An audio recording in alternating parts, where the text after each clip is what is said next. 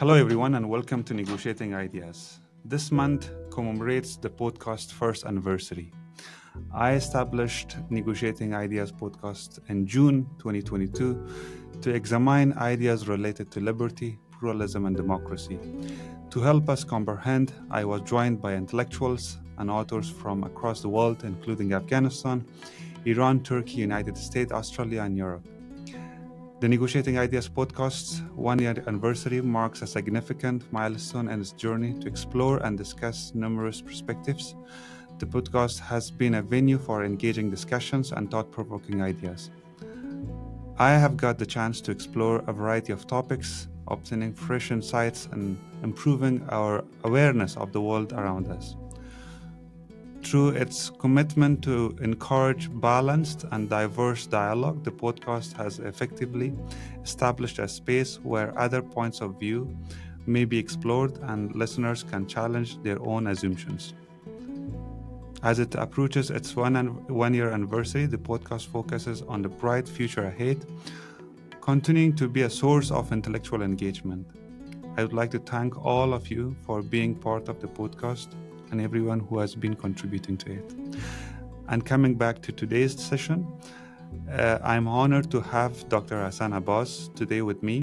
He is a distinguished professor of international relations at the Near East South Asia Strategic Center, NESA, National uh, Defense University in Washington, D.C. Previously, he also served as a chair of Department of Regional and Analytical Studies at the National Defense University he was also an advisor to Asia Society. Most recently, he authored a book titled The Return of Taliban Afghanistan After Americans Left in 2023.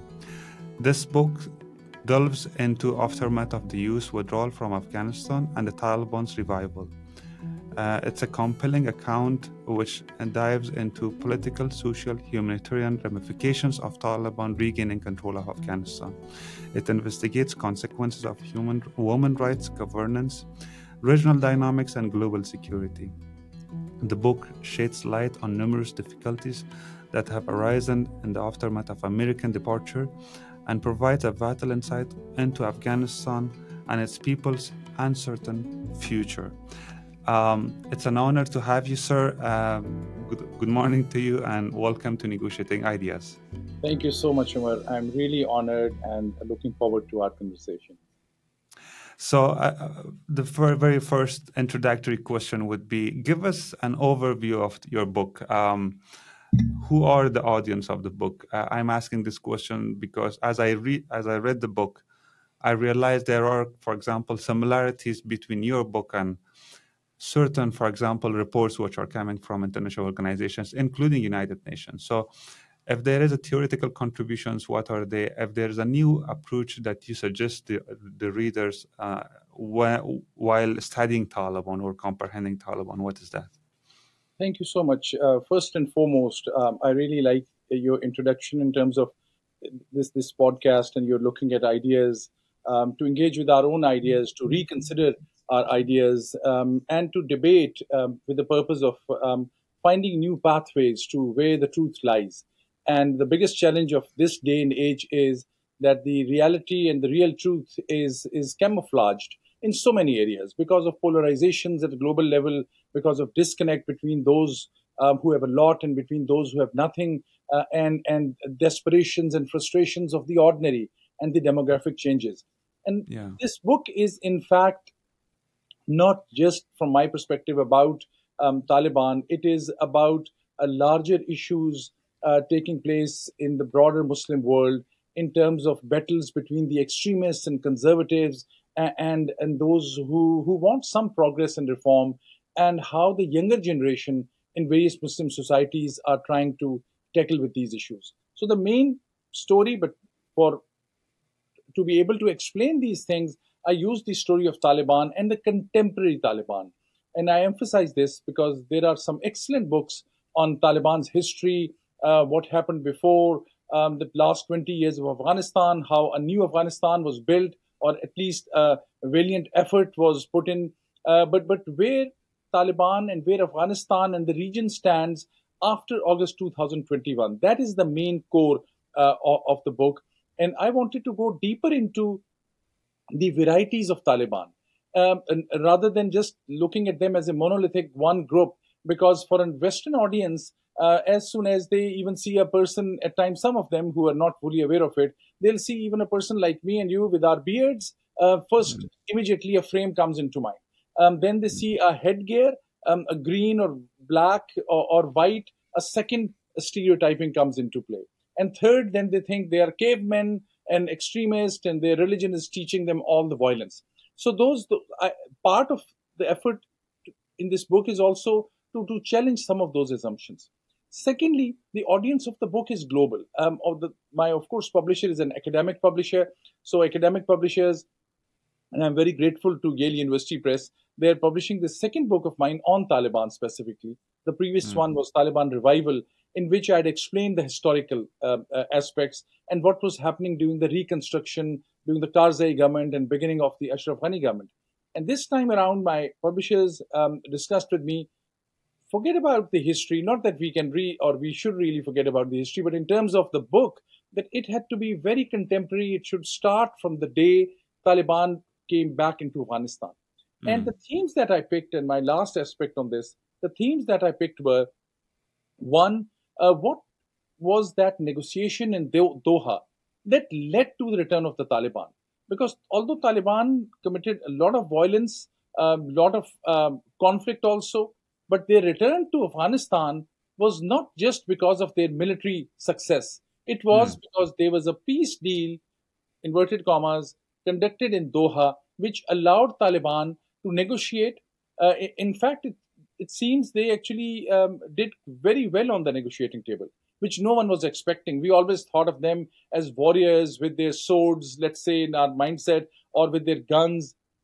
But they did quite well in Doha. Uh, and what were the compulsions from, from the US point of view? Um, how did the government in Afghanistan fare of, of Ashraf Ghani? That is one aspect. Secondly, is when they walked into Kabul, um, what was the scene like? Uh, what were they faced with? Were, were they prepared for it? Because they're at the end of the day, at best, I mean, they, at worst they were total terrorists. At best, they're insurgents who wanted to push out the foreign government. But when now they are governors, was there anything in their training which prepared them to be governors? That's a big question. How are the young people thinking about it? And last but not the least, whether Taliban, I wanted to tackle the question have Taliban changed? In some ways, they have, I think. Uh, but hmm. Are all those changes positive? Not necessarily and yeah. what the future holds for the region, how the world is looking at them differently. These were some of the themes. And my very last point on this overview I still make a case by even exposing them, exposing their bigotry, exposing their hypocrisy, exposing their internal challenges. I still make a case, engage with them. Because mm-hmm. why engage with them? Not because we necessarily like them and necessarily they are good. Mm-hmm. Engage with them because we tried every other method with them already. We went to war with them. The strongest military in the world was there. NATO was there. EU was there. We tried everything. We tried to build a new Afghanistan. And there were big mistakes committed. Some of these warlords and some of these thugs and corrupt people we engaged with, um, they and they could not really turn around Afghanistan. So we tried every other way: money, war, violence. Now, maybe if we engage with them, some of their pragmatic elements may win out. That might be our best option. That's the whole story. Uh, there, these are very critical issues, and I think they were out there in public square, and people were discussing, policymakers were discussing. So, I, I would like to come to most of them one by one. But another question that comes to my mind is about your characterization of Taliban as a new social movement if I quote one of the sentences from the book, uh, the book contends that for all practical purposes, the prevalent Taliban ideology falls under the category of new religious movements. The framework of new religious movements, that's the movements offering alternative spirituality um, or that are peripheral to dominant religious culture, provides us with opportunity to understand how religious groups evolve based on different societal factors. So what triggered me here is how can we how can we Taliban how can we call Taliban a marginal uh, vis-a-vis a dominant religious culture? So now of course, level of alliances matter here. You might be considering Muslim world in general as a as a dominant Muslim culture, but and then Taliban um, a, and the margin. But what about Afghanistan? Uh, do you think also Taliban are emergent um, within the uh, the broader culture of Afghanistan? Uh, uh, if so, how can a movement last for 20 uh, over 30 years? Uh, we are dealing with the Taliban over 30 years, and and, and and even within the Islam world, um, of course, we have to avoid this simplistic debate uh, of uh, painting Islam as a as a, very closely aligned with radical ideologies. But one of the critical uh, challenges of the Muslim world was how to address uh, the issue of terrorism um, and their world. So since 9/11, at least, uh, the Muslim world has been struggling, and there has not been so far a solution to it. Thank you so much. It's a very thoughtful question, and I really appreciate it, especially uh, because um, I have so far given like maybe 30 interviews on the book, and uh, this question was not posed to me. And this question is borrowed uh, from uh, from a very important chapter in the book, which is on Deobandism and uh, and Taliban narrative. So I'm I'm delighted, and I also um, use this chapter in this argument as kind of my theoretical framework because the book was kind of a cross between an academic book and some ways more a contemporary trade book I couldn't put this chapter or my frame right up front in the introduction chapter like it is done in most academic books, even though I mention it. Uh, but but this is an important point I'm making. So first and foremost, I'm offering this new framework, uh, not necessarily that I'm convinced that it has turned out to be a new religious movement, but I'm offering this um, frame which is often used in the Western uh, scholarship. The new religious movements also can can can be built upon cults. And when I say a cult, uh, which is very contemporary, they borrow many things from mainstream Islamic worldview, because at the end of the day, uh, the Taliban movement are borrowing from Islamic uh, uh principles or teachings that are in vogue in South Asia. In my frame, at least is the broader South Asia. And I explained it with link to Deobandi movement.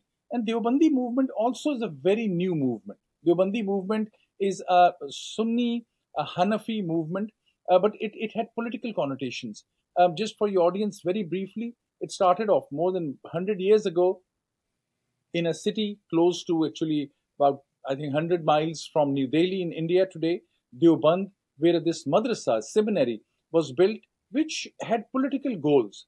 The, the purpose of the Deobandi movement was it was more anti-colonial movement people were looking, the Muslims in India under subjugation uh, uh, were looking for ways out of, uh, of political resistance. And that's how the Deoband school came into being. However, the Deoband school had huge issues with the Sufi oriented Muslims or, or, mystics who somehow or the other, for some time, had, were engaging with the colonial master, the British at that time, uh, because of the nature of the, the mysticism and the Sufi uh, thought uh, they were non-confrontational uh, uh, in a military sense. So Deobandi said, no, we are going to confront and we are going to challenge. That's how this movement started. When India and Pakistan were divided, um, there was a division between the Indian Deobandis, Indian Muslim Deobandis, and Pakistani Deobandis. On the Pakistani st- side, Deoband led to more of a political movement where some political parties like Jamiat Ulama Islam, Jamaat Islami, others uh, which were kind of borrowing from Deoband, became very active. They became partners of the military dictatorships in Pakistan as well and the military establishment.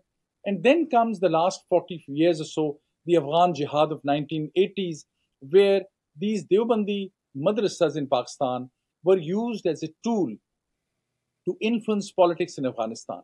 Um, for Afghanistan, historically, I would argue, and in the book I have mentioned, is Afghanistan was the hub of the, the mystics and the Sufi Muslims. And I'm not depicting Sufi Muslims as different from, uh, from the Sunni Barelvis, for instance. Uh, but it was pluralistic. Uh, Shias were thriving in Afghanistan as well. Keep aside the Hazara story, which is a tragedy, story of tragedy. Hazaras have, because they were seen different, because of their features and others, they were always, uh, always oppressed. But by and large, keeping aside uh, Abdur Rahman and some of those um, keeping aside, I'm saying not because they deserve to be ignored, but for the for the purpose of this argument, Uh, the Shias were there ethnically. Afghans were very different. It was a pluralistic society. Um, I often tell my students read Nama, and you'll see when uh, Babur, the King Babur, came uh, and built a new empire in South Asia. He was always uh, not only um, missing the gardens of Kabul, he was missing the libraries of Kabul as well.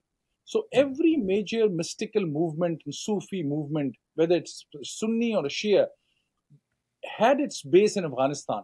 That's what I would say historically, in principle, was the mainstream Islamic thinking in South Asia. Same was the case in India and Pakistan.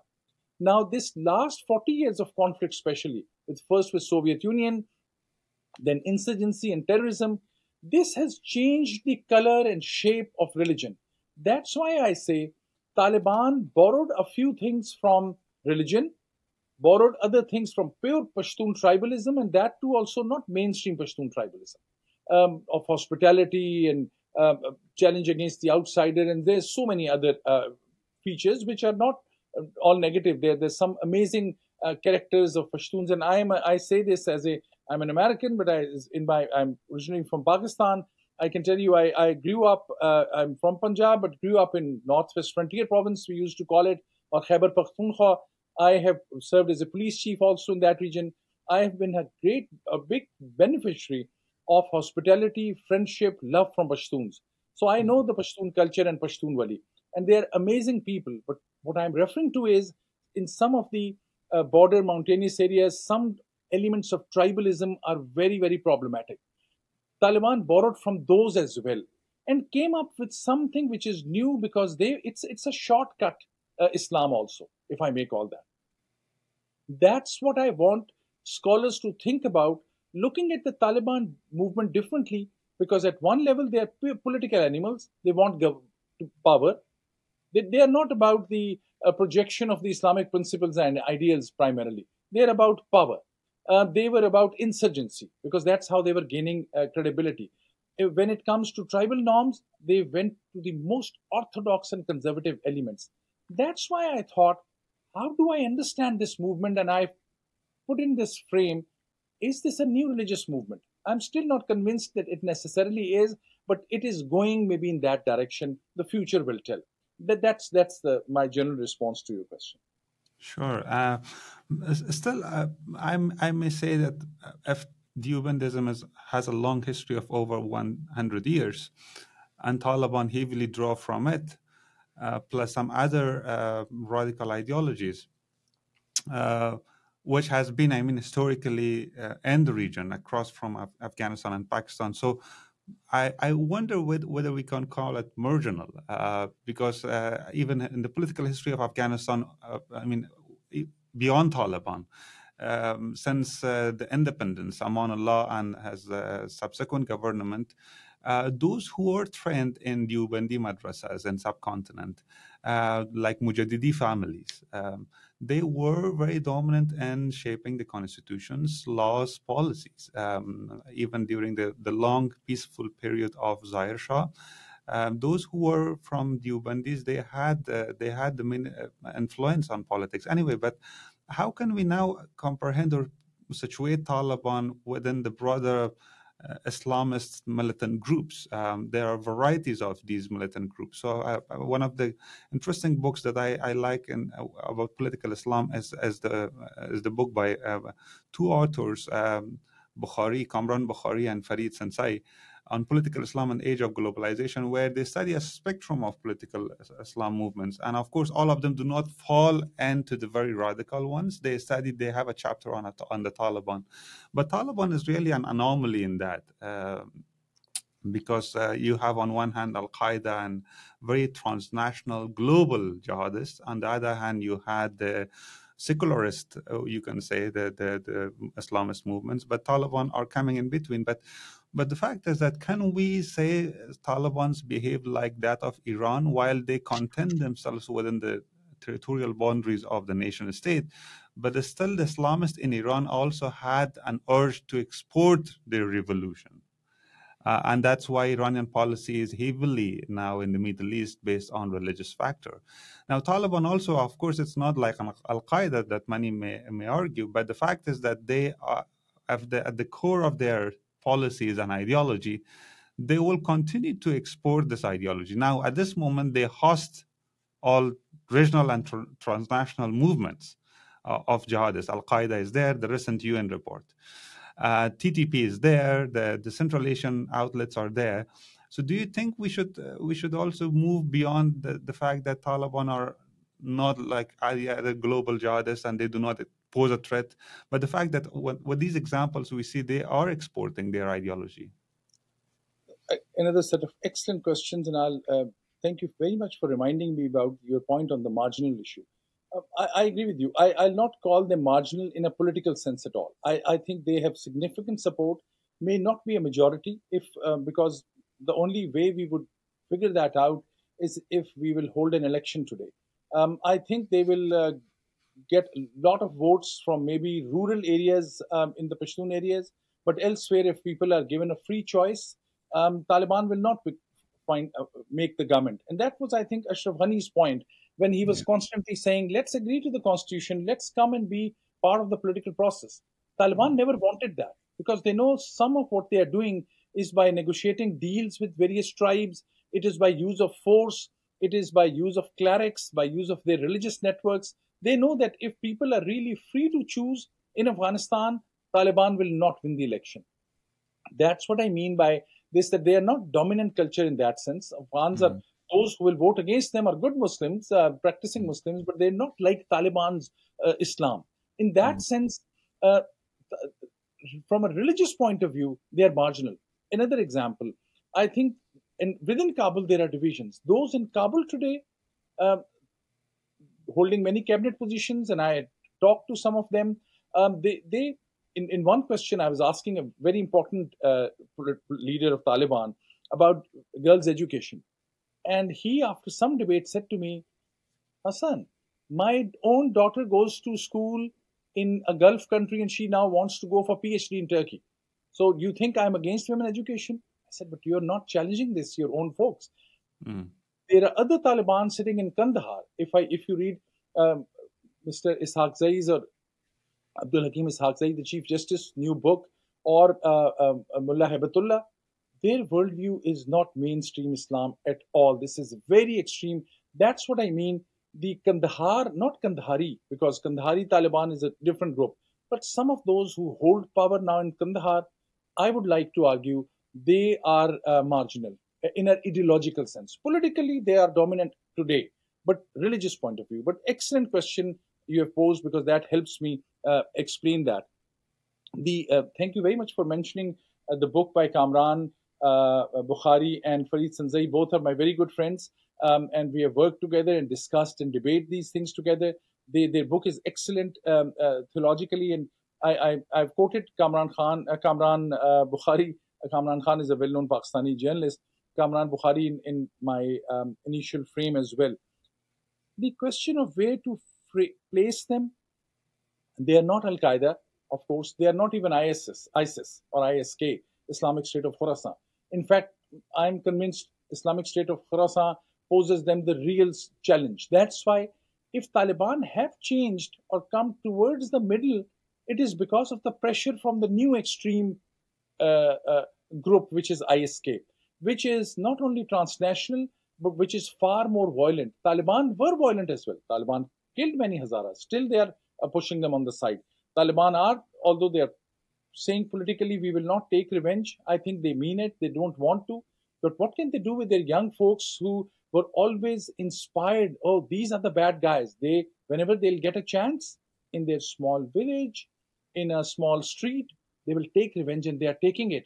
So the, the difference what I want to explain is in this range of groups, there are differences. And so they are not ISK, they are not Daesh, but they are also not like Jamaat Islami or Jamaat, Jamiat Ulama Islam of Pakistan. Um, they um, uh, they are still in principle those in Kandahar are anti-Sufi, but I was told I met a very famous Sufi family members in Kabul who still are going and living in Kabul, and they were mentioning i'll not name them because of their security they mentioned that even now this is last month um, when they went to have a conversation about actually their spirituality and there was a uh, uh, there was a gathering of prayers they said taliban came in Probably they wanted to watch. They sat on the side. Um, they participated. They raised their hands for dua also. And since then, there was no attack on, on the Sufis. But we also know, uh, in addition, that Daesh or ISK attacked uh, a famous uh, uh Sufi mosque uh, where both Shias and Sunnis go in Kabul. Um, they attacked uh, many Shias, and Taliban are providing secure in Kabul at least. They are providing security to these Sufi mosques and other places. So I would try to keep Taliban in a different group, and that's why normally we we don't exactly know where they are placed. That's why I'd mentioned the idea of is this a totally new movement or some new reality?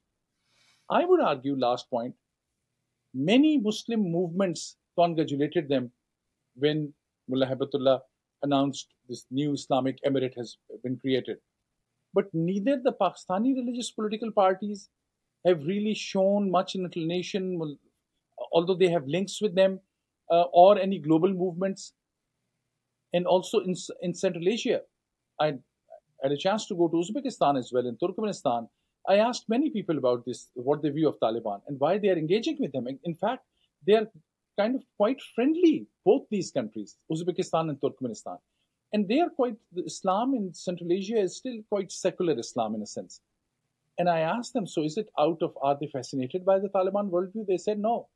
We are engaging with them because we are fearful, because small components, small elements of Muslims in our countries, in those Uzbekistan and Turkmenistan, are becoming radical, more extreme Sharia oriented.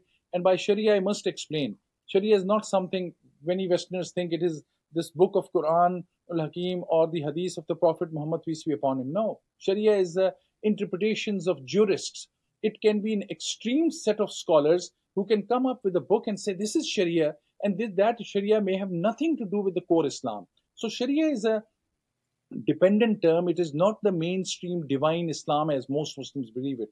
The point I'm making, people are still fearful for them from them because they worry what if they'll start exporting it?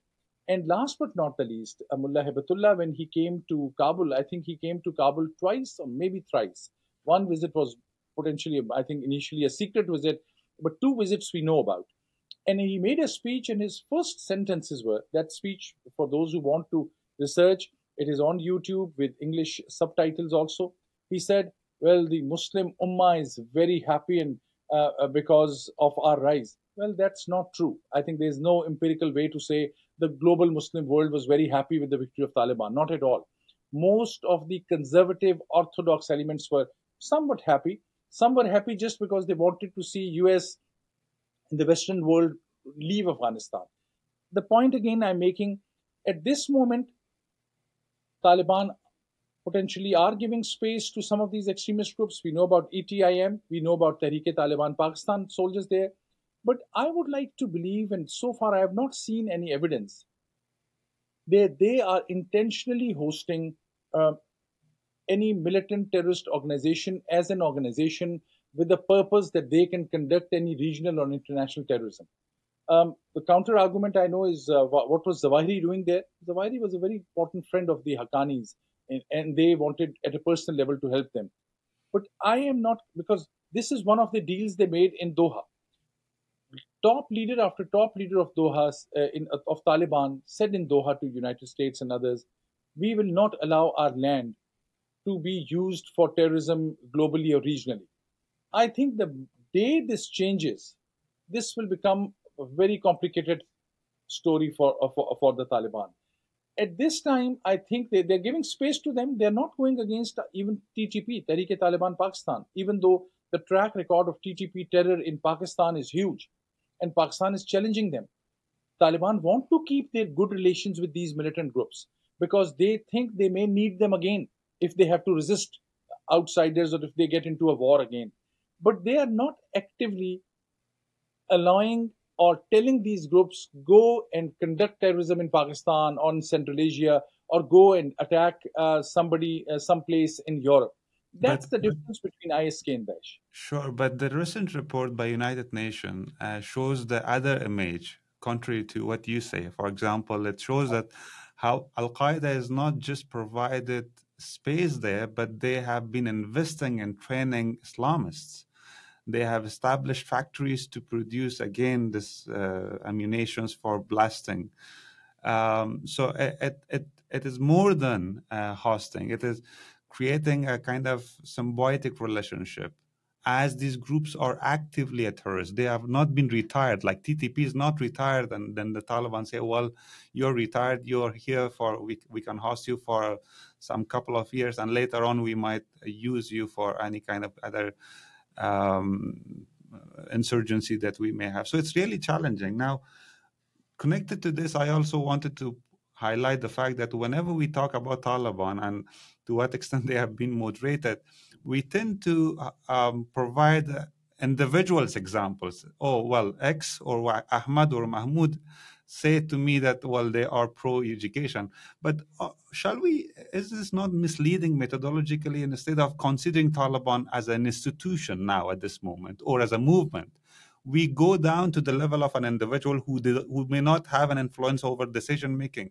So that's why I'm saying if Taliban is an institution now, the only characterization which might perfectly suits them could be an sultanistic regime. I borrow this term from Max Weber and some other uh, uh, sociologists and political scientists like Alfred Stepan has been using it. Uh, so a sultanistic regime is a one that it's extremer than a totalitarian regime, wherein the leader have ultimate discretion and then institutions may not have autonomy of changing the decision. So here you have the leadership, Mullah Haibatullah, or the circle, who sets the, the goals and no one dares to change them. So in that case, it doesn't matter if two, three Taliban may send their girls, uh, their daughters to school. It, it doesn't because it doesn't change anything on the grounds in terms of policy. So why we are not considering Taliban in terms of an institution as a whole, rather than building up hoops on on those who may not change anything? All important points. I'll give you an example in this way that one, it, we are still in the very early phase of the Taliban rule they still are struggling. So they are still not have been able to really make Afghanistan as a new state per se.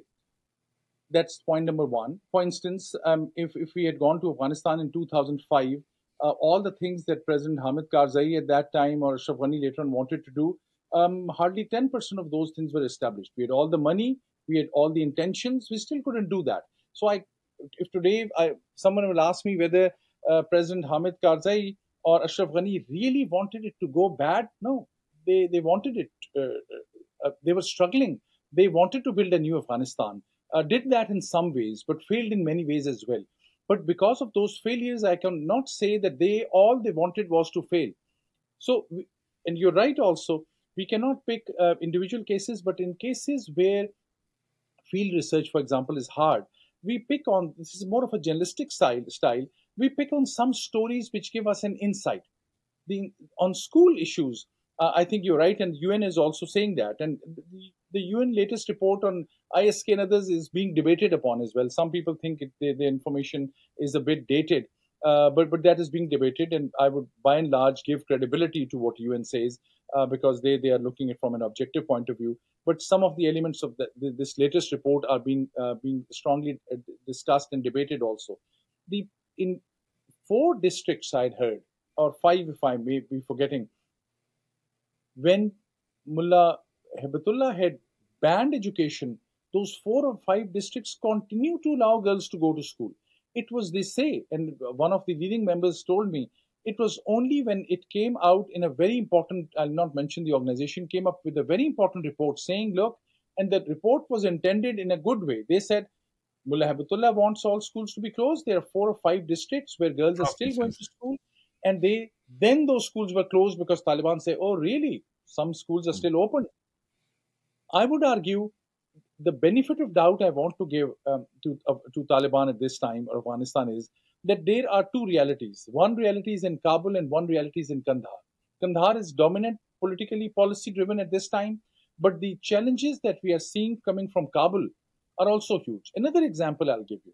If we go by the Taliban's original model of Mullah Omar, based power base in Kandahar, uh, very dogmatic and conservative, no engagement with anyone. Although I, think he had met just a Pakistani leader and a Chinese foreign minister at that time. Today's Afghanistan, when Taliban went back into Kabul, they never burnt down Kabul. If they had burnt down Kabul, or even the government palaces and ministries, I would say, they don't want to engage with the new institutions. The, there is a new Afghanistan. Those but, in Kabul. May I come again on this point? They have not burned institution uh, buildings, but they have dismantled mo- many institutions of the state. That means that they have been deconstructing the state. For example, Attorney General office, it's gone now. Independent Human Rights Commission, it's gone now. Independent Administrative Reform Commission, it's gone now. Women's Ministry, it's gone now. So many other independent agencies, and directorates, they are no more. So, and deliberately they undermine the state. So, well, we say they are new. They, let's give them time. But, but they don't you think these some of these destructions that they do, these are deliberate. They are rational. They know uh, wh- why these institutions matter, but still they do that. Very good point they out of 30 ministries or organizations of course human rights they would never argue they would never support those um, some of the other rule of law institutions but at the same time in the ministry of interior uh, i often give an example to people even getting the people the way they are they are organized in police and military that was something very uh, uh alien to, to the taliban's worldview i'm talking about the original dogmatic taliban worldview people in uniform the way they are organized uh, the way some rule-based uh, things are going, the way the Afghan bank is working. They are now, of course, they want money, so that's why they want to engage with them. Mm. They had put in one person as head of the Afghan new state bank, um, and then they changed him because they got a relatively better person there. So in health sector also, the I'm just saying it's not exactly that they have completely tried to destroy. They even if they're 30 or 40 institutions or 30 or 40 person, which they don't like because those are pluralistic, more democratic institutions. They want to just keep them aside. There are others, 40, 50%, which they find useful that they are adapting to those. This is different from the Taliban of the 1990s. I'm not saying they have become progressive or reform oriented, mm. but they are different from the 1990s Taliban, which was very dogmatic, very warrior like, very orthodox. This time around, and the, one of the reasons is many Taliban leaders in Kabul. Um, previously, all they knew was between they had moved between Kandahar and uh, uh, and Kabul and maybe to Quetta. Now they lived in Doha, UAE, Turkey. They, there's some element in young Taliban. My last point on this: young Taliban, most of these foot soldiers today were not even born when Mullah Omar was thrown out of Afghanistan. They they are 17, 18, 19, 20 years of age. Um, Mullah Omar was there 23 years ago the point I'm making, these young people have not gone to the madrasas, Deobandi madrasas or elsewhere. Um, they have they they have op- opted for Taliban worldview because there were lack of options in their area. They are the ones who might be more open to a better Afghanistan, which is not authoritative and oppressive like what Kandahar today wants. And that's where my chance of hope comes in. And last point on this is, at the end of the day, if let's say that what i'm saying that the kind of some of the positive things that i'm trying i'm forcing myself to see. Not that i like those. I'm forcing myself to see because the alternate is another series of wars and conflict. The last series of war for 20 years never took us anywhere. This time around at least we should be able to maybe in 3 years from now if if the kind of negative assessments which might turn out to be accurate if those are given more preference, uh, then we will jump into war again, and Taliban will again become the insurgents and, and the new heroes. Give them a chance. Let's see if they fail. The international community and especially the regional countries have a far better option. And the regional countries I will hold more accountable. Pakistan and their support for Taliban, some of the regional countries, China, these countries will have to put their house in order in terms of their policy in Afghanistan. Currently, each of the regional countries is again playing their own games. They want more resources, maybe the minerals or some of the trading opportunities. They'll have to put their house in order. Otherwise, this Taliban model of Kandahar model, which is dogmatic, very, very problematic. Anything that comes uh, from Mullah Hibatullah and Ishaqzai um, I, I am very, very skeptical that they can lead to anything progressive for Afghanistan under any circumstances. If Pakistan, Turkmenistan, Uzbekistan, China, uh, Iran, Turkey, UAE, if these countries are not going to push back on the, these extremist uh, trends uh, because they're engaging with them, they will all be negatively influenced by this. That that's my point. Uh, can I ask you more precisely what do you mean how they should push uh, or in terms of engagement that you highlight uh, can we be precise a bit so let's say we we open up the dialogue and world has been open to dialogue with the taliban but uh, what exactly we should do i mean everyone uh, the region and and the us in terms of dialogue more than what they do? Do you think that something is missing or uh, in that sense? I think a lot is missing. Or to start with our current strategy and policy is not working because Taliban are step by step going in a direction that you so rightly pointed out. Uh, closing one institution, closing the Afghanistan, uh, the university. Um, Mullah Hibatullah and his gang, uh, which which is some of the most notorious extremists in their camp, are, are gaining more power. The only change in there was when the Prime Minister of Qatar um, and I think the Crown Prince went and saw Hibatullah and put some of the things straight to him because without Qatar support, without UAE support and Turkey support, um, this Afghan government, Taliban government cannot run. They, they are getting a lot of support from the region. Every day, U, UAE and Turkey are trying to get the big contract for the Kabul airport.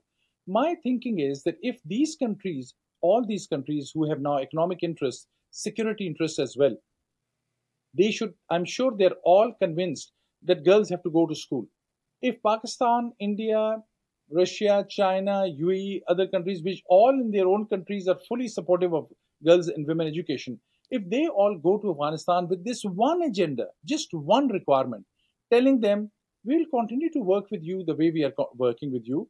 Uh, humanitarian assistance is taking place. Uh, there are regular trips and regular flights. Just look at the log of the airlines that are landing in Kabul.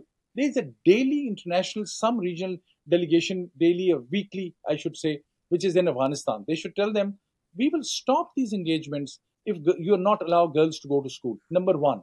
Hmm. But still, Number I, two, I sir, uh, there is no sign that Taliban may respond to this. I, am posing these as a matter of argument, not to to uh, to oppose you. But I mean, well, collectively they have not visited Kandahar, but I mean, entire region is unified on the fact that Taliban should change certain things. But the response from Taliban was also one single sentence since, since day one do not interfere in our internal affairs. And even the recent visit of uh, Qatar's prime minister, what had changed?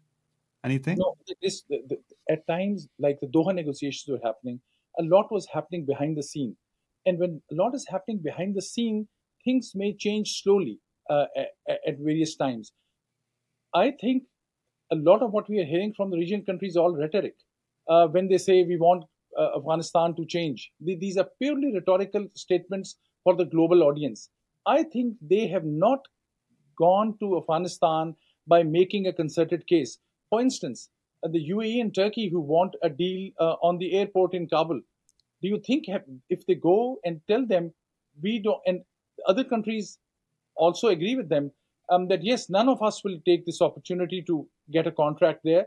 Let's all of us and go and tell them there'll be no planes flying out from, from Kabul. Those kind of things rather than a threat of war. The problematic thing is when West and NATO goes again to them and say, okay, we are going to bomb your airport, which they can.